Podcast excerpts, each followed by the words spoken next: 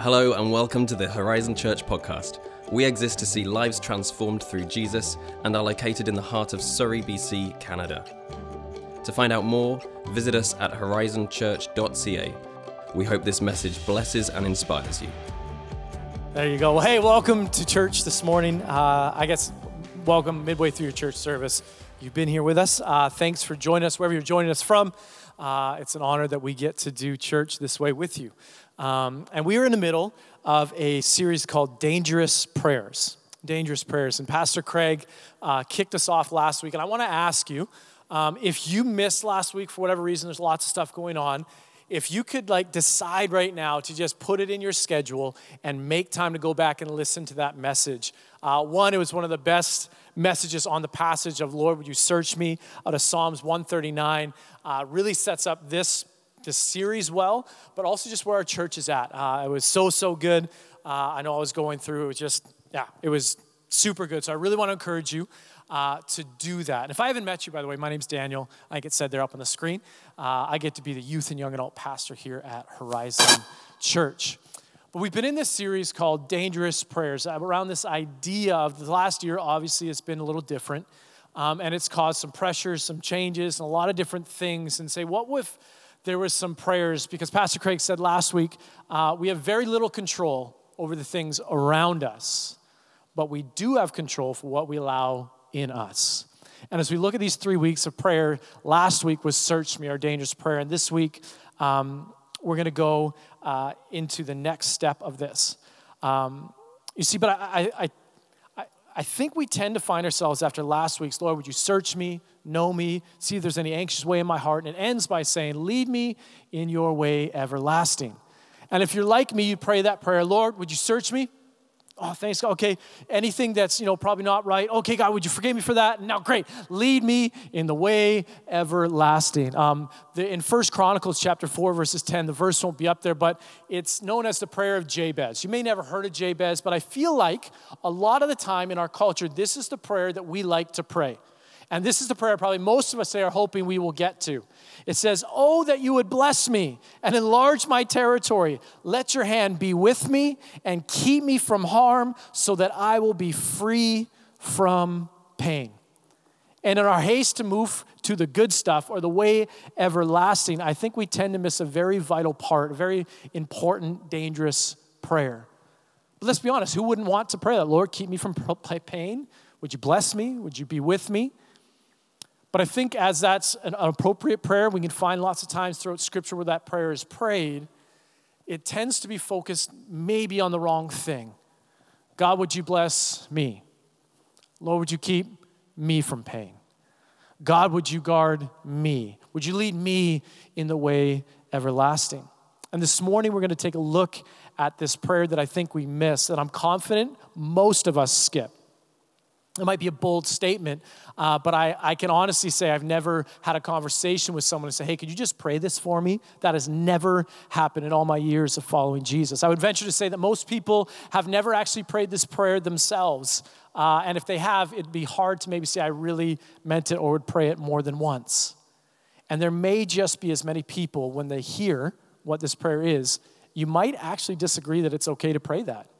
And so we're going to look at what the Bible has to say about this prayer. But I want to take it behind the scenes a little bit. When I sat down with Pastor Craig uh, a couple months ago, we started talking about this series. He actually asked me to pray, uh, speak on a different message, a different week.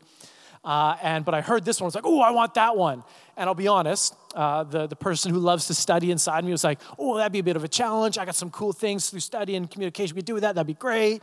And so he's like, okay. And he, you know, said, hey, you can teach it. I'm like, awesome. So I go and was studying it for that week. It was really great. It wasn't until last Saturday when I sat down and I just really began to get into it that my heart sunk a little. And there's, there, there's something to be said about preaching, and it essentially can be boiled down to this uh, there's no power in it until you live it, or you need to practice what you preach. And then it dawned on me that if I was going to lead you in this dangerous prayer this morning, it would have to be something that I have to pray myself first. And not just pray with lip service, but pray and actually mean it. And that prayer is this Lord, would you break me? Yeah, there wasn't a confusion on there. Lord, would you break me? Break me is the title of our message today, and let's pray. Heavenly Father, Lord, even as I said that, the temptation to swipe, to go to Instagram app or swipe down on Facebook or change the channel or, or do whatever else, God, I pray that you would be with us this morning. I thank you that your promise remains true, that the words in this book are not my own, but they're yours. They're active, they're living. And as we look to your word and communicate your heart and your word, God, I thank you that it brings life to dead places. God, I thank you that it brings life and hope to hopeless situations. So, God, as we go into this today, Lord, would you help me communicate your word the way that you would? And God, would you help us grow to follow you closer and deeper in Jesus' name? See, my heart in explaining the process and what I went through while preparing this message is so that you hopefully understand this is something, what I'm about to say is something I've wrestled with. The prayer I would like to lead us in at the end of the service, I prayed first myself. My goal is not to lead you in a prayer distant from my heart or my life, but to invite you into a prayer that threatens my comfort as it will yours. To invite you into a prayer that I believe is near the heart of the gospel and gives me hope for the end of the verse that Pastor Craig talked about last week. It gives me hope that I might be able to walk in way everlasting, not a temporal hope, not a temporal joy, but something that is eternal, that lasts. I believe this is a very important prayer. The prayer being, Dear Lord Jesus, loving Father, would you break me? Now, before you check out, like I said, or switch the app, or just go to Instagram say, I'll check in next week, here's our goal today. I want to lay it out for you so you know where we're going. Number one is I want to define what I mean by break me. I think that's important.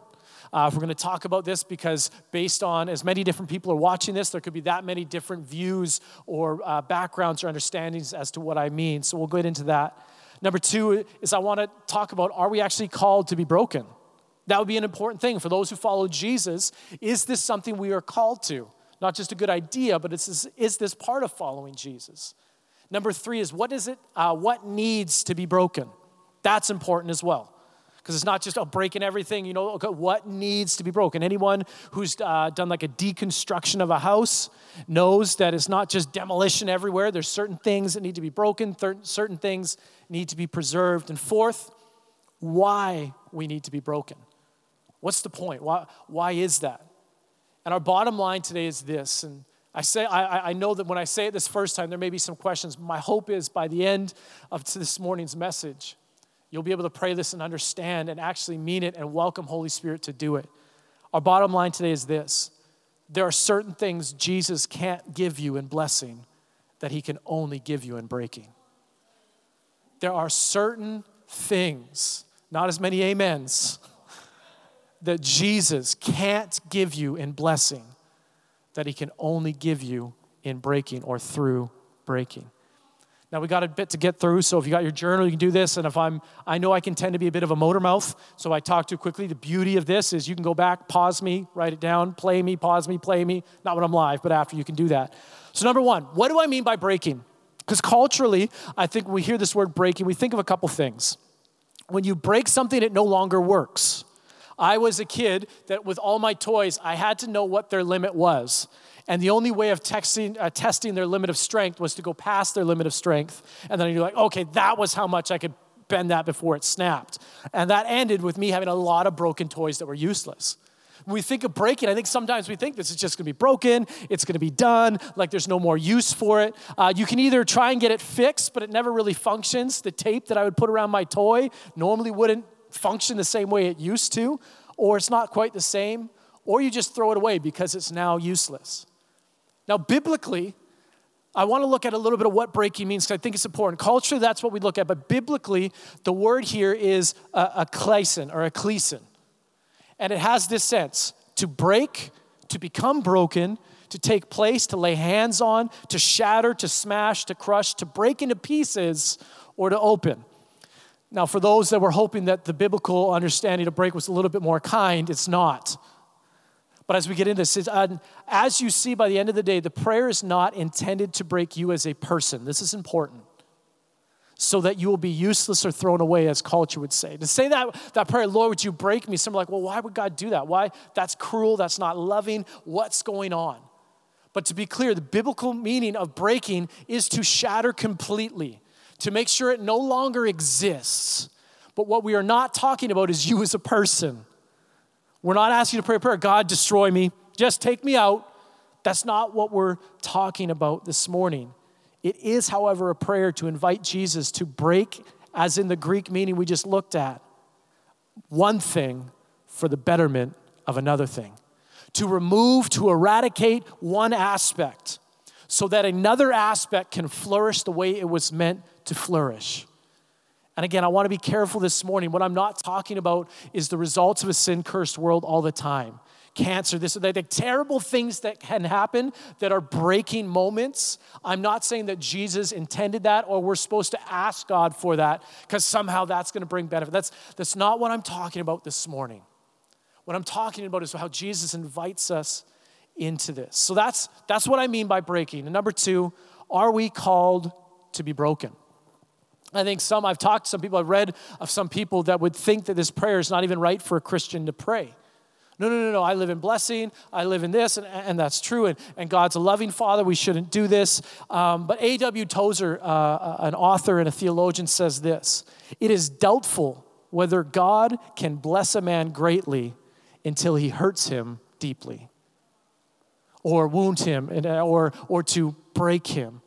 You see, this is a tough message because our culture around us worships this ideal of utopia. It worships this idea that as technology advances, as we get liberated and we get intellectual, that we can make our lives better. And with technology has come a lot of comfortable things. I'm glad that I have the tool on my phone and I can do that. But, but if we're not careful, we can take the lens of culture being everything is a means to the utmost goal, and that goal being my comfort and we can look at the Bible with that same lens and we find ourselves hopelessly misunderstanding not only the words of Jesus, but the gospel itself. See, for those who follow Jesus this morning, we must be careful where we take our cues from. So rather than saying, I don't like the way that sounds, we should first ask, is this prayer biblical? That's probably good. Is it biblical? As a follower of Jesus, this is my guide. This is the words of Christ for me to bring life. So I should understand is this in the Bible? Now, as I searched through the Bible, I couldn't find a single, maybe it's my translation, but I didn't find a single prayer where Jesus said, Hey, this is what you need to pray. You need to pray, God, would you break me? And I think we'll stop there. No, ha, it's not in the Bible. Prayer's not there. Can't do it. I don't need to do it. But we also need to look at the example of the Bible. Here's just a, a, brief, just a few people. I think it's maybe just a few places in the Bible we can see this. See, Abraham was barren, so his wife said to sleep with the maid, had a son. His wife gets angry at him. After the miracle son Isaac's born, his wife makes him send his first son away to never be seen by him again. His son, he does get the miracle son, but then God asks him to kill him. Spoiler alert, he didn't actually do it, but he would have. Uh, given huge promises of descendants covering the earth, but wanders around as a nomad until he dies little bit of brokenness in his story. Sarah, see Abraham's crazy wife that wanted him to sleep with his uh, with her servant. She's barren until she's 90. Moving down to Sarah, who's married to Isaac. Sarah, or sorry, Lot was, was Abraham's wife. His wife, in a terminal situation, angels comes to get out of the town. We're going to burn it to death. As he's running, his wife, like, oh, has a crink in her neck, turns back, pillar of salt, gone and that's a little bit crazy. Uh, and then he becomes the grandpa slash dad to his two daughters, daughters' babies. Read it, it's in Genesis, it's good stuff. Side note uh, a lot of people believe when you read the Bible, one of the proofs that it's accurate and it's true is you would not include stuff like this if you were lying. There's no way that you would include Lot's daughters getting him drunk and then sleeping with him and getting pregnant to help the family line go through. The humanity that we see in the Bible proves its accurateness. Side note. Rachel goes on there, and you have so Isaac, and then Jacob. Uh, Rachel, her sister marries her love and tricking him. She was meant to get married, but her sister married him said. She then gets married uh, to him second, but after her sister did. She then can't have a baby for a while while her sister's fertile myrtle, and every time she looks at her husband, she gets pregnant, starts popping out babies everywhere. Finally, she gets one of her own and Joseph, and her second baby, Benjamin, then she dies during childbirth. So there's Rachel, uh, you know, super blessing, protective, no pain. Uh, Jacob, chased out of his home, tricked by his father-in-law, uh, father-in-law to marry the ugly daughter first. Then he gets the love of his wife in Rachel. Then physically broke by angels, struggles to have a baby with the wife that he loves. Meanwhile, kids are popping out everywhere with the other three women he's sleeping with. Finally conceives with Rachel his love. While she's delivering the second baby, she dies. Suffers the loss of his most beloved son. Spoiler alert, he actually didn't. His other beloved sons just lied to him to make him think that he did die. Speaking of that son, you got Joseph, beloved son, betrayed by his brothers, sold into slavery, wrongly accused, put in prison, and then forgotten for three years.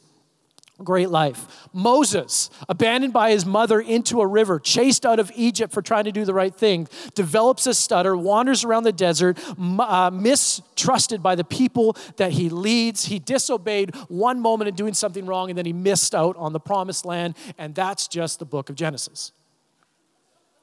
Brokenness is a theme in the Bible. Brokenness is what God uses to prepare people for the work that he has for them. We could go into the book of Job, just read it, the whole book. You got Aaron that had his two sons murdered, and he didn't even get to mourn his sons because they lit the candle with the wrong lighter. You got Ruth that loses her husband and then has to go live with her mother in law. Some of you are saying, Amen, I feel for you, Ruth. Not me, I love my mother in law. David, his father didn't believe in him. He's constantly on the run as his best friend slash father in law is trying, his best friend's dad slash father in law is always trying to kill him. After he becomes king, he messes up, gets pregnant, that son dies dies, his kids start killing each other. And then, if that's not enough, his one son runs him out of his kingdom, takes all of his wives, sleeps with them in public. Brokenness. That's David. He's one of our heroes. You got Esther who gets, eh, who gets married, and then some cruel man tricks her husband and the king to try and try and eradicate all of her people. You skip ahead to the New Testament. Let's not get into even just Mary and Joseph. It wasn't their dream wedding. We'll just say that. You think you're a COVID bride and your wedding looked different? Try going to your wife who said she's pregnant, but God did it. And then you have a dream and God says it happened. You're like, okay. You have this baby, and all of a sudden the king's trying to kill him, so you got to flee. Like, this is life. And then we come to Jesus. Now, this is where some people say, great, Daniel, the breaking you talked about, that was Old Testament. I get that God did breaking, but that's why he sent Jesus his son, he was broken. So we don't have to be anymore. No, we, we, we get blessing now. That was the old covenant. That, that's, not, that's not the God we serve now. But it's interesting, we need to look to Jesus, not only to biblically, if, pro, if we need to do this. The second thing we need to look to is look to Jesus to see if, if, if this is actually something we're called to. If you want to turn to Mark 14, we're going to get there. But a few things about Jesus that I think are important for each follower of Jesus to understand is he represents kind of three things for us. Number one is Jesus is our Savior, right? He lived a sinless life. He died as our sin so that we could become the righteousness of Christ, the word tells us. He paid for our sin. Not only that, but He resurrected, He beat death, and He offered us new life. Forgives us of our sins. He is our Savior. But it doesn't stop there. He's also our Lord, which means that, yes, He did and He saved us, but He has an expectation that He is now in control, that He now leads, that He now guides, that how we live our life, the rest of our life here on earth, is meant to be led by the Holy Spirit, is meant to be led by Jesus. But that's not it. He's also our example. And this is what I think we miss sometimes. We love Jesus, our Savior, and if we trust Him, we're okay with our Lord, but Jesus is our example, which means the life He lived looks a whole lot like the life we are meant to live. That He was the first fruit of how we are called to live. Keep that in mind. We're gonna go to Mark chapter 14, verse 22. Jesus is uh, days before, uh, days away from His execution.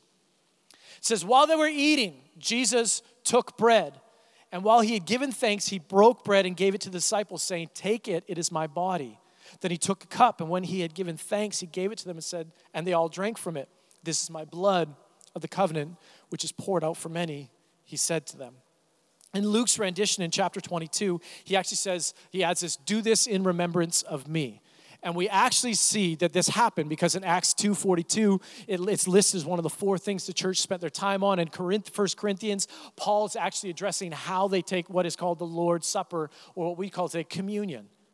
And again, there, you won't find a theologian that would say, well, uh, that's not what Jesus meant there. We understand that he says, Do this in remembrance of me. He's saying, when you gather together, take this, remember the sacrifice, live life in light of this. But there are also some scholars that believe that Jesus meant more than one thing when he said this. When he said, Do this in remembrance of me, Jesus was days away from his execution, giving his final instructions to his disciples. And many believe when he took the bread, he said, This is my body broken. do this in remembrance of me, he's saying, you too will be broken. You're called to follow me in brokenness. You're called to follow me in a life that is poured out. That he's saying that, that Jesus sets it out here, and we see that this is not foreign to the teachings of Jesus elsewhere. In Matthew chapter 16, 24, it says, Then Jesus said to his disciples, Whoever wants to be my disciple must deny themselves, take up their cross, and follow me. Again, not just leading of your life as, my, as our Lord, but my example. Remember, Jesus is speaking this to first century Jewish people. This is his disciples. He's literally saying, When I walk out this door, follow me. Do what I do, talk the way I talk, act the way that I act. And verse 20 says, For whoever wants to save their life, which our culture is all about, comfort, will lose it. But whoever loses their life for me will find it. Again, in John 12, we're not going to get in verse 23 uh, to 28. We see that Jesus says, Hey, listen, there's a seed, and unless a seed goes into the ground and dies, it remains just a seed. But if it can go into the ground and die, it will produce many more seeds. He's talking about this brokenness and, and what his body was about to do because Jesus, walking around the earth as one person, could do a lot of good but the reason that Jesus, our seed, needed to go into the ground, literally into death, to be broken, because out of his brokenness, new life would come up. And it was not just one person, but it was now available to all of us. The sins of humanity had a cure, and it was in Jesus, but it was only through his brokenness that we see this happen. And at the, at the in verse uh, 27 of John chapter 12, it says, Now my soul is troubled. He's saying this isn't easy. What shall I say? Father, save me from this hour. Should I pray the prayer of Jabez? He says, No. It was for this reason I came to this hour. Father, glorify your name. We see that our example understood that his comfort was not as important as his calling, that he existed to glorify the Father. We see that Jesus knew very well that for him to fulfill the purpose for which his Father had sent him, he would need to be broken. And Jesus didn't stop there. He let those who desire to follow him then and today know that they are also called to brokenness. You and I are called to be broken. Now we move on to what needs to be broken. I think it's important if we know what broke, breaking means and we know that if we're actually called to it, now we know as those who follow Jesus, this is something we're called to. We should understand what needs to be broken in us we see in, uh, we talked about this before, this beautiful passage in John chapter 15, where Jesus is setting up a story, and it reads this. It says, I am the vine, Jesus speaking of himself. My Father is the gardener. So, in this analogy, in this illustration, God is the gardener. Says, He cuts off every branch in me that bears no fruit, while every branch that does bear fruit, He prunes so that it'll be even more fruitful. What needs to be broken? Those that bear no fruit. That's another way of saying your pride. That's another way of saying the idols in your life. You see, God is a gardener here, and a wild tree and a vine. This is interesting. I, we talked about this a little bit before. If you've been with us for the last couple years, is that a wild vine, not in a vineyard, a wild tree, it will grow wild. It won't be very fruitful, but it will grow very wild. Why? because if it's not pruned, if it's not looked after, the tree in and of itself will use up all of the sap or the life inside of it, the energy to grow foliage, branches, leaves. It'll be a huge tree. But the problem is, it taps the well, so to say, of life, and it doesn't have energy to produce fruit. But Jesus, again, in Psalms, it says that we will be trees planted by streams of living water. That word planted is transplanted. A tree that once was wild has been transplanted into a garden now where it doesn't get to grow the way it used to, but it's under the care and the guidance of the gardener because there's a purpose, not just foliage, but it's fruit. And so we're called, and Jesus says, hey, listen, if you don't bear fruit. Another way of putting this is what are the idols in your life? The things that you give your energy to that aren't producing the fruit you ought to be.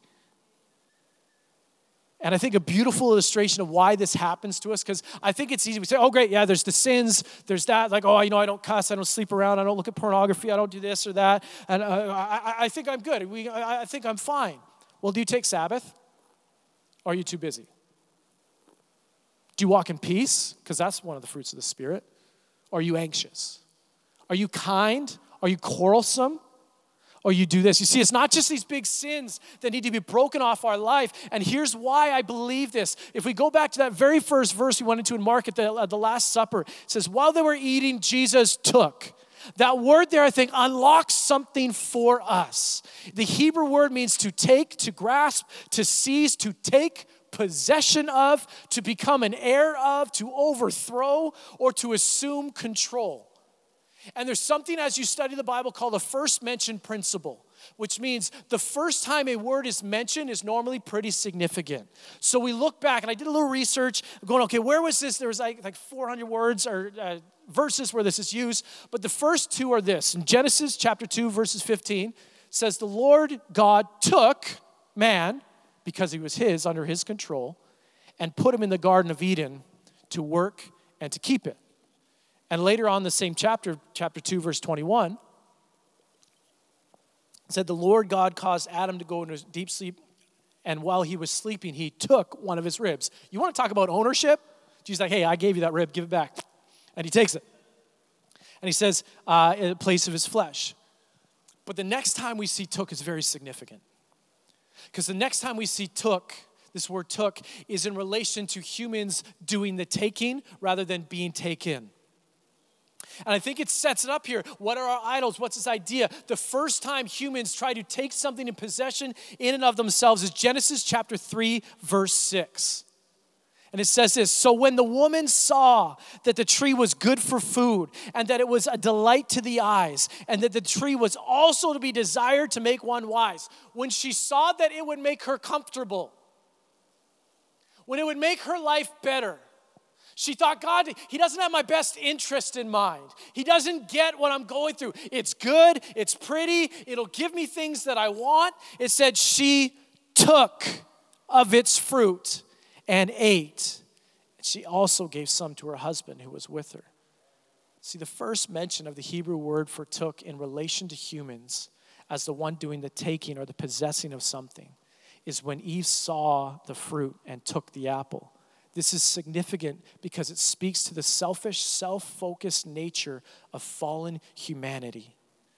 Our search for desire and control.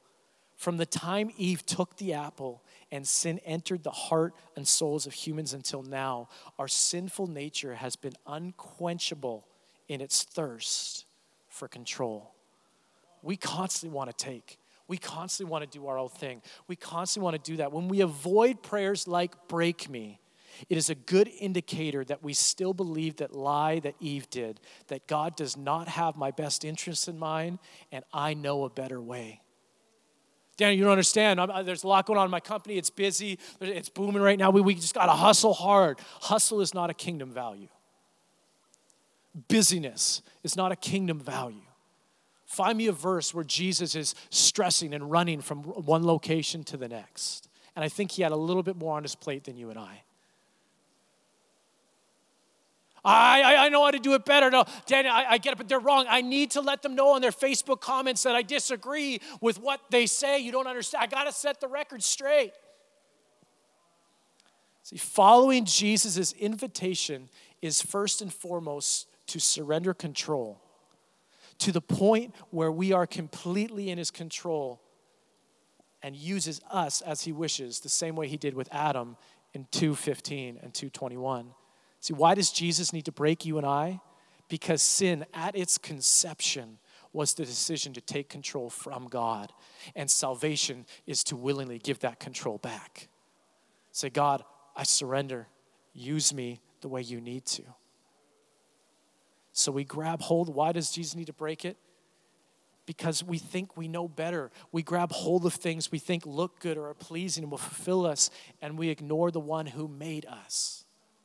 We need to be broken. You see, we spend our lives, time, energy, strength, minds pursuing selfish things that please sin and flesh. Jesus, again, this is the analogy of the fruit that doesn't, or the branch that doesn't produce fruit. And before we come to Jesus, this is our life. This is the focus that how can I make myself comfortable, how I can be pleased. As long as no one gets hurt, it's great. That's what our culture says. But when we come to Jesus, that changes Because before we used to put all of our energy into pursuing what we want, hoping it would produce the fruit that we're looking for. We want the fruit of the Spirit, but we're producing the fruit of the flesh, as Galatians talks about. It's a long list of things that we just want a comfortable life, but I, I keep getting interrupted and this and that. I, I, I, want a great marriage, but I also want to be able to look at pornography when I want to. And I, I want this, but don't tell me I don't want to deal with my issues. You just need to deal with that. All of these things. We want the fruit that the gardener brings, but we want control to grow as as we would please. See, this is why we need to surrender our lives to Jesus, to humbly ask Him to forgive and bring us into a new way of thinking. Craig Groeschel says this He says, Let me remind you, this, advanced, this is not advanced Christianity. Brokenness is not just for monks and missionaries, brokenness is actually the first step. It's basic Christianity. The gospel is an invitation to come and die. Die to your sins, die to your past, die to your flesh, and die to your fears. Jesus says, For those who don't, you can have no part of me. What I have to offer is the vine and the life and the hope and the way everlasting that we ended with last week. You don't get that if you don't bear fruit. And the only way you can bear fruit is if you abide in me. But Jesus doesn't just stop there in this analogy. It's not just those that don't bear fruit that need to be broken, because some of us like, great, I follow Jesus, I try and do my best to do them, I'm good. He says, great, for those who don't bear fruit, you're broken off, you're thrown in. Hey, but those who do bear fruit, you are also broken. This is humility, this is pruning. See, when we come to Jesus, there are initial kingdom fruits, like most of us, the fruit of repentance. When we worship for the first time, like, oh God, this feels so good. Like your presence, you're leading, you're reading the Bible, it's coming alive. But Jesus also knows that sin nature is not skin deep, it goes deeper. And we taste and we start to produce some of the fruits, and we think, oh, we're good. Took care of my sin. I'm not going to hell maybe one day. Uh, I love the presence of Jesus, and on my taxes, I'll put Christianity, and I think we're good. And, but I can still know well, uh, how I deal with my money, how I deal with my relationships. How dare you say I can't have sex before I'm married? Like the Christian sex ethic, how to deal with family, politics, all how to deal with justice, all of those things. Like, whoa, whoa, whoa no, no. I, I produced some fruit. I'm good. See, but Jesus knows we're still human. And there are areas of our lives and hearts that still are wild vines. This is the consequence of a sin in our world. And Jesus knows that our natural inclination will be to produce fruit of flesh, selfish growth, the foliage, rather than spiritual fruit. So he prunes us, he breaks us says, hey, that's great, but a prune, a gardener will prune uh, uh, the little bit of branch that has a bit of fruit so that it can produce more fruit. That this is the heart of the gardener. In Second Corinthians, Paul, he talks about this in chapter 1, verse 3 to 11. He's talking about, hey, listen, he's talking in the intro to his letter, read it, it's very good. Um, this, uh, just how it sets up this chapter. He says, Listen, I don't want you to be unaware of what I'm going through. This is Paul. He's the apostle. He's planting churches. And he says, We were under great pressure, far beyond our ability to endure, so that we despaired life itself. Indeed, we felt like we had reached or received the sentence of death. You want to talk about breaking. But this happened, he says, but there's a reason. But this happened, why? That we might not rely on ourselves, but on God who raises the dead. In verse 10, it says, On him we have set our hope. Why did I go through this? Paul's not saying this sucked, but God helped me in the middle. He goes, No, God allowed this. He caused this to break me of my self reliance. Again, as we raise children, we want them to be independent, but as followers of Jesus, we need to reverse that. We need to not be, I can do it myself. I don't need you, God. No, we need to say, God, would you break me of my idea that I can do it, that I'm good enough, that I don't need you, that I can depend on myself. Apostle Paul says, This is why I was broken. You can read it later in the book to Second Corinthians where he talks about his thorn in the flesh. He said, God gave this to keep me humble so I don't try and depend on myself. Paul, like us, even after following Jesus, had the habit of self reliance rather than Holy Spirit reliance. And he welcomed and understood that the Holy Spirit still needed to break him. Because at the end of the day, breaking's coming. See, Jesus says if you don't bear fruit, you'll be thrown away in kindling. If you do bear fruit, you're getting pruned. We see that breaking is something we're called to. Elena, if you can come up on the keys. See, pruning happens to the young and to the old, which is interesting. If you look in a garden, because I think sometimes if we follow Jesus, well, I'm like, yeah, amen, Daniel. I remember when I was broken. And we think that we're good. Do you know with an apple tree, the older the tree, the more expectation for fruit? Oh, I should have seen him in my heyday. It's not how trees work. It's not how following Jesus works. You should be producing more fruit the longer you follow Jesus as you submit to the pruning that produces more and more life. You see, I think when it comes to broken, being broken, we can tend to be like Zoe when she's getting her diaper changed. Zoe's my daughter. And this last year, 2020, be like, oh, amen, breaking, that's great. Do you know that just because you're going through a hard time doesn't mean you surrender to the breaking of God? That God could intend and allow something into your life that's meant to break you, but you can resist Him. You see, Zoe, she hates getting her diaper changed. Uh, she's got a poopy diaper, like she just, uh, and it's like, I'm her father. I know that if she keeps it on, she's gonna get rash, it's gonna be terrible. This needs to change. But she begins to flail. She does this alligator roll where she'll pin her legs up, which like pinches the diaper, which makes it worse. And then she starts to roll. And she's fighting, she's fighting, no, I don't want it, I don't want it, I don't want it. And, and try as she might, and she does sometimes, she's getting changed. Like there's no situation where a loving father would be like, oh, oh, sorry, one year old, you don't want it. your diaper changed. I'll just leave you soiled. I'll just leave you like this. But because I'm a father who loves her, she's getting changed either way. The only difference is when she resists, it takes longer and it makes a mess. And some of you, as I said that, you look back in your life and you say amen because you've ran from the, the breaking of God. You fought the breaking of God. And it's elongated the period of time where God wanted to bring things into your life and it's made a mess. God will break you one way or the other. The question is are you going to partner with Him in humility, or will He have to drive you to your needs and your pride so that it's finally broken? And again, before you think, oh, great, God, break me, that's great. Now you don't have to. No, there's things that we can gain and we learn, and the fruitfulness of our life is exponentially more when we surrender and submit. Say, God, I'm willing to surrender. I'm not going to fight you on this. I don't like this. It hurts. As Paul said, I, I, I thought it was a sentence of death. I despaired life. But I didn't allow my pain to confuse me of the heart of God. God, you're still good. As Pastor Craig talked last week, you won't pray that prayer, search me, unless you trust Him. What are the areas of your life that need to be broken? What are the areas of control where you still grasp to take when God is asking you to let go? If you're not sure, here's just some of the fruits of taking sexual immorality, lustful thoughts, pornography, chasing after things instead of God, manipulating others, hatred of those who get in your way, senseless arguments. Come on, somebody.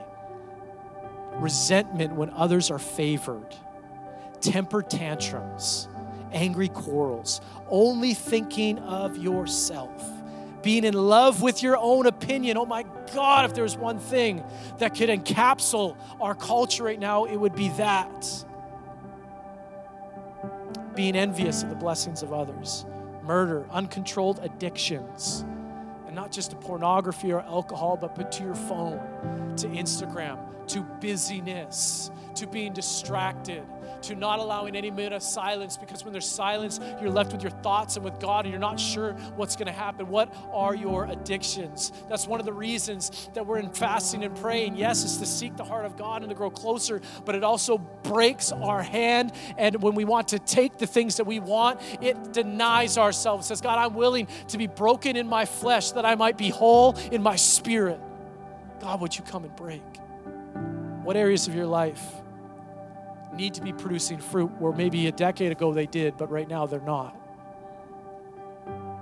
Why do we need to be broken? so that we can produce more fruit. Jesus ends in John, says, so that it will be even more fruitful. When you were a wild vine or unsaved, you, before you followed Jesus, we got to do our own thing. But we started by saying Jesus is not just our Savior. We've been brought into His garden. He's now our Lord. He calls the shots, and He's our example called to follow it. You have a mandate on your life to produce kingdom fruit love, joy, peace, patience, kindness, goodness, self control. These are the things that God demands of your life. And in the moments, because He is loving, because He cares, when you are not producing the way you should be, He brings a breaking. Because in, Philippians, There it is in Philippians chapter 3, verse 12. It says, Not that I have already obtained this, we're not perfect, or have already arrived at my goal, but I press on to take hold of that which Christ took hold of me. And in our sin, we say, I can do this better. I got this. I want my, this is good for me. This feels good. I want this pleasure. And then we're called to follow Jesus. And he says, Paul says, you're called to take hold of that calling, not this comfort. But you can't grab a hold of the calling while you're firmly grasping your comfort. So a loving father who knows what's best, who does not just see this life here on earth, but sees into eternity, says, My son, my daughter, daughter, I love you enough to break your grasp of control so that you can grasp my calling, so that you can walk in ways everlasting, so you can know the hope and the truth and the strength and the life that Jesus brings.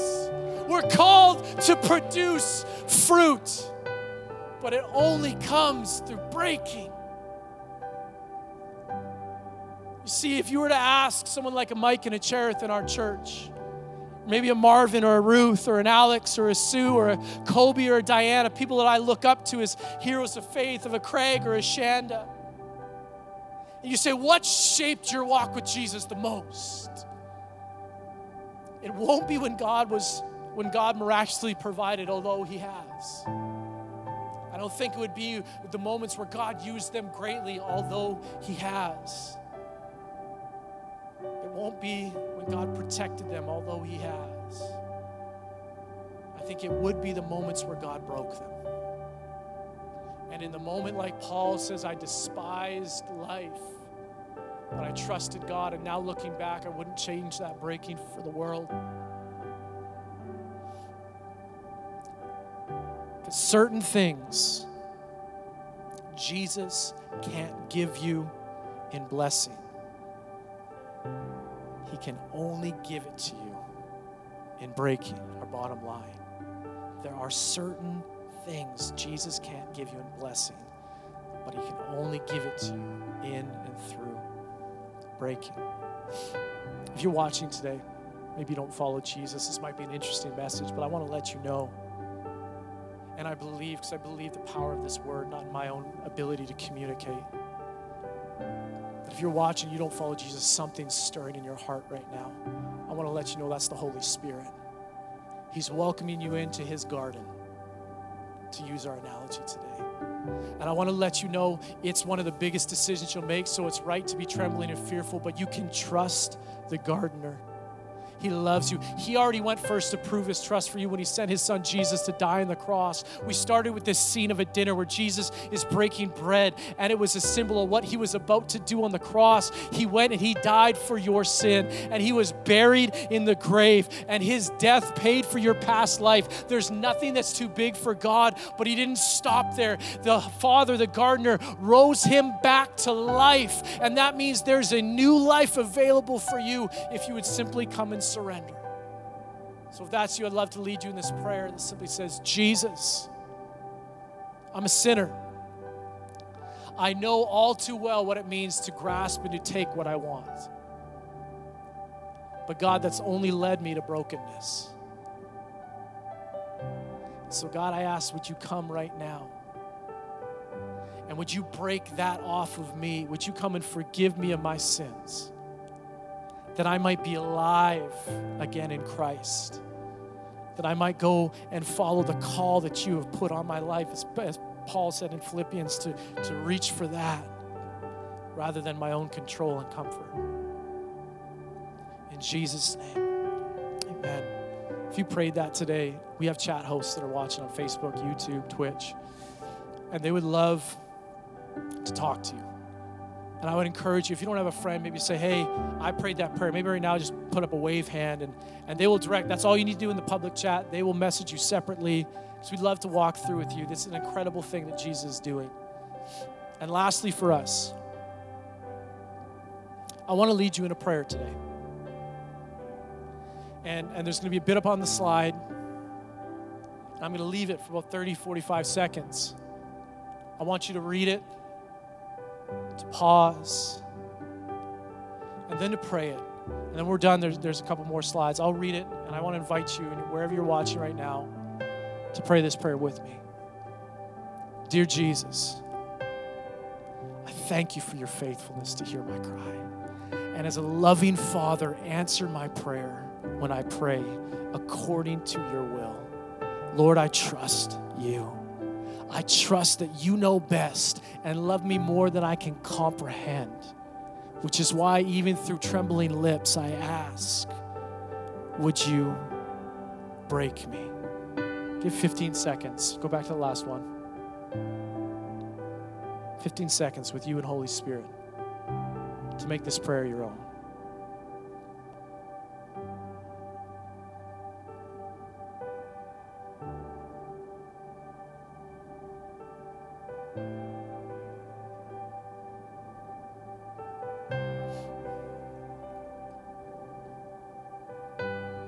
Would you break me of my self reliance, my flesh, my sin?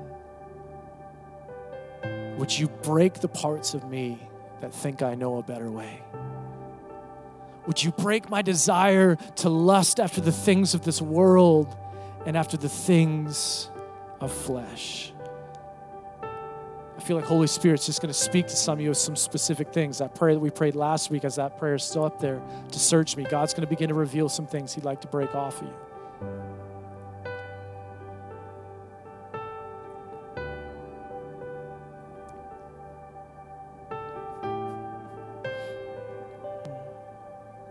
And lastly, would you break me of anything that would keep me from you? And walking in the call you have for me. I trust you. I love you, Jesus. Thank you for leading me in the way everlasting. Amen. Father, would you come and break us? God, the moments where we try and squirm like Zoe, would we trust you? In humility, surrender to you, knowing that you know best. We love you. You be with us this week? In Jesus' name. We hope you enjoyed this message from Horizon Church. To find your next step, visit horizonfam.ca. Have a great week.